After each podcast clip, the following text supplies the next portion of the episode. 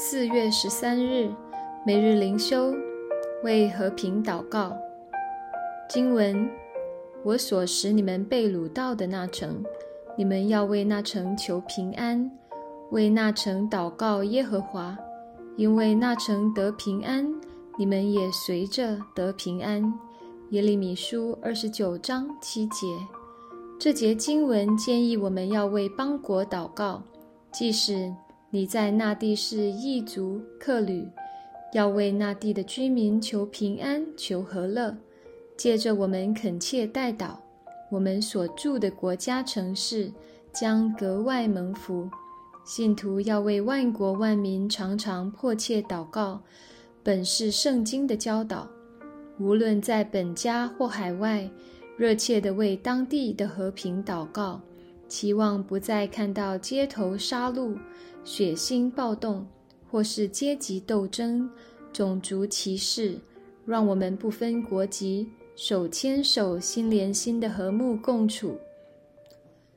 国家的安定与否，与众人的生活息息相关，因为只有在安和乐利的社会。我们可以带领家人敬畏上帝，传福音不受拦阻。今天就让我们为了耶稣的缘故，为我们的国家向上帝认罪，求上帝赦免，好使和平降临世间。四不真信心的支票部。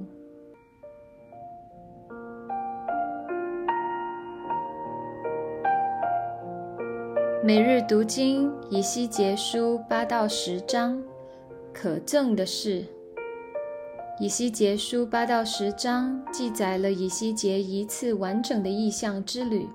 在这一次经历中，以西结先是被上帝的灵所引导，管中窥豹地看到了隐藏在耶路撒冷圣殿各个角落一些令上帝愤怒且憎恶的场景。所有这些场景都与拜偶像有关。接着，基于百姓们的恶行，上帝在第九章中启示以西结，他要施行可怕的审判。这个审判将由七位上帝的使者共同完成。在这场可怕的大屠杀审判中，上帝为那些敬畏他的子民存留了一个记号。使他们可以靠着这个记号而得救。最后，在第十章里，以西结再次见证了上帝的荣耀，呼应了以西结书第一章的意象，作为整个经历的结束。我们首先来看第八章，这一章经文一共描述了四幅意象。用上帝的话来说，这些都是可证的事。整章经文通过一句相似的话串联起来，这句话就是：“你看见了吗？你还要看见他们另外行大可憎之事。”这句话分别出现在八章第六节、十三节、十五节和十七节。在第八章开篇，以西结正坐在他巴比伦的家中，作为第一批被掳到巴比伦的以色列人。他正按照耶利米所教导的，和妻子照常度日。耶利米书二十九章四到九节。此时，上帝的灵临到他，把他的灵提到空中，并且进入到耶路撒冷，作为一个专门敬拜耶和华上帝的圣城。此时正充满偶像敬拜。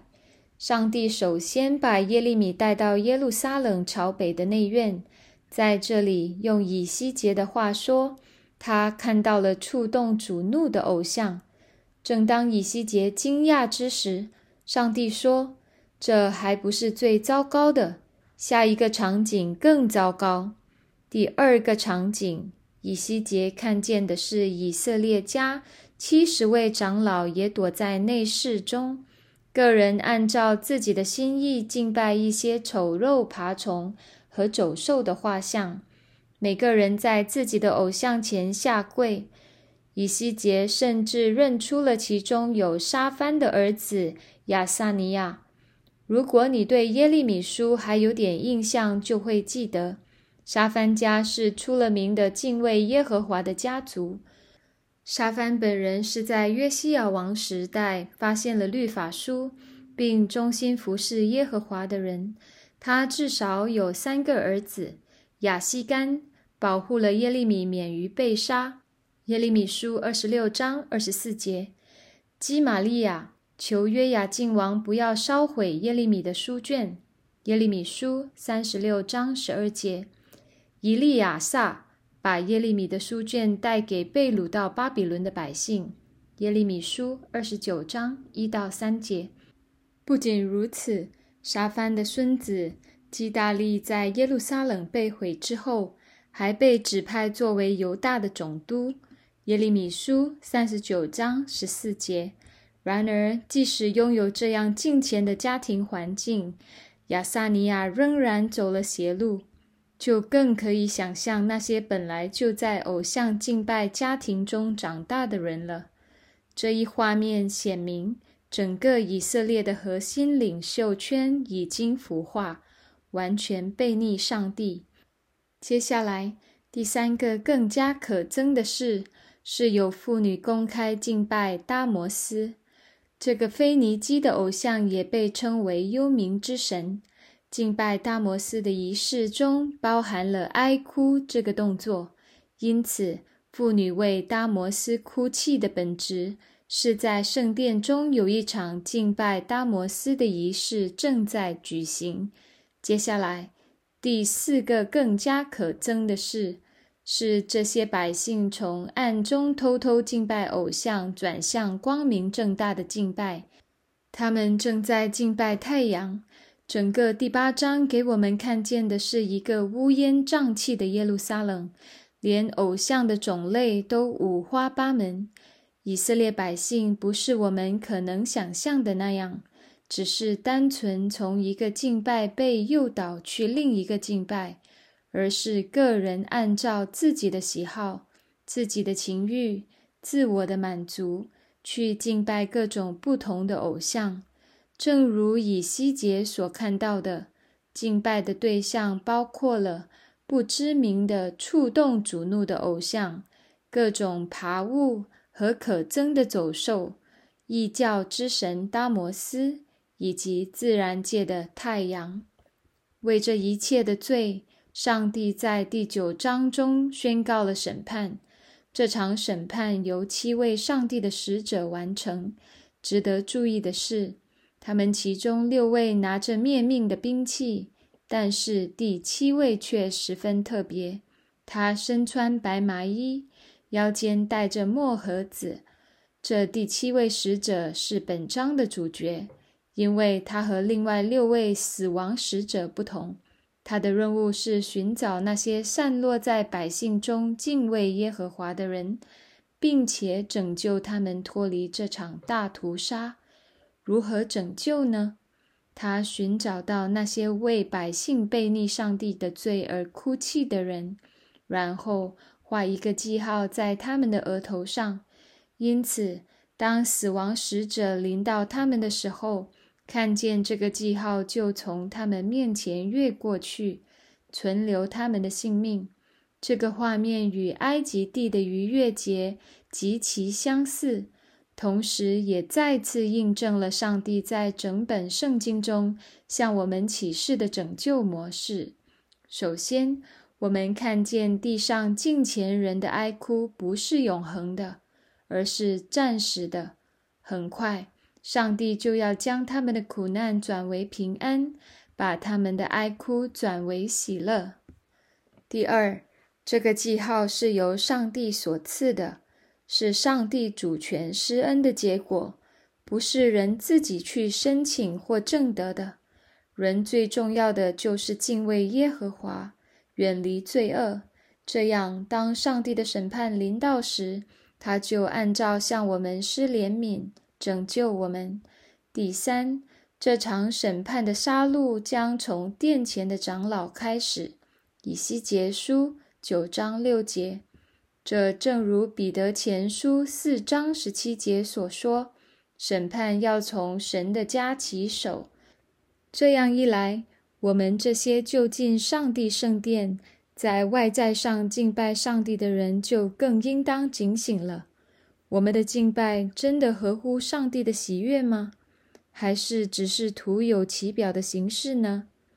今天的经文帮助我们领略到，当人类离弃了那位独一的创造他们的真神上帝时，他们可以按照自己堕落的多样性，来开创一个何等复杂的偶像敬拜世界。原来，人的创造力可以被用在负面的事情中，并且如此彻底。以至于每个人都在敬拜着各自的偶像，这带给我们一个极大的提醒，就是不要以为我们没有在外在跟随那些拜偶像的人去庙里烧香，我们就没有敬拜偶像，因为偶像可以无处不在，可以通过各种形式进入我们的内心、我们的工作岗位、我们的孩子、我们的金钱。我们的事业、我们的感情与婚姻、我们的健康、我们的地位和名声，每一件事都有可能抢夺上帝在我们心中的王位，使我们跌落在偶像敬拜的泥潭中。求主保守我们，使我们总是将心中的宝座留给那位造我们又拯救我们的主。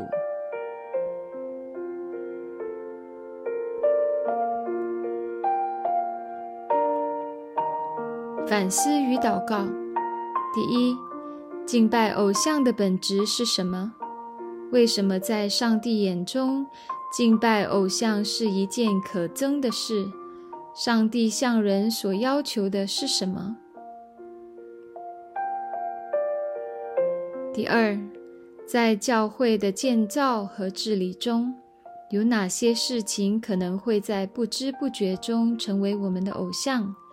我们应该如何避免这些偶像敬拜的发生？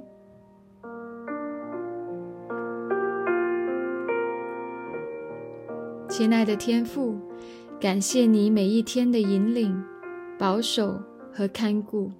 主啊，我们要向你承认，按照罪人的本性，我们的心就是一个偶像的加工厂，而且二十四小时不间断加班。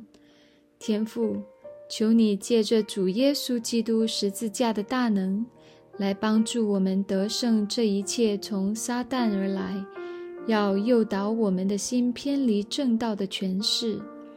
求你保守我们的心，使我们总是单单定睛于基督的福音，这个我们生命真正的根源。我们的心需要你的保守，因我们一生的果效。正是由心发出，如此仰望祷告，是奉我主耶稣基督的名求，阿门。以上读经分享与祷告来自杨文浩传道。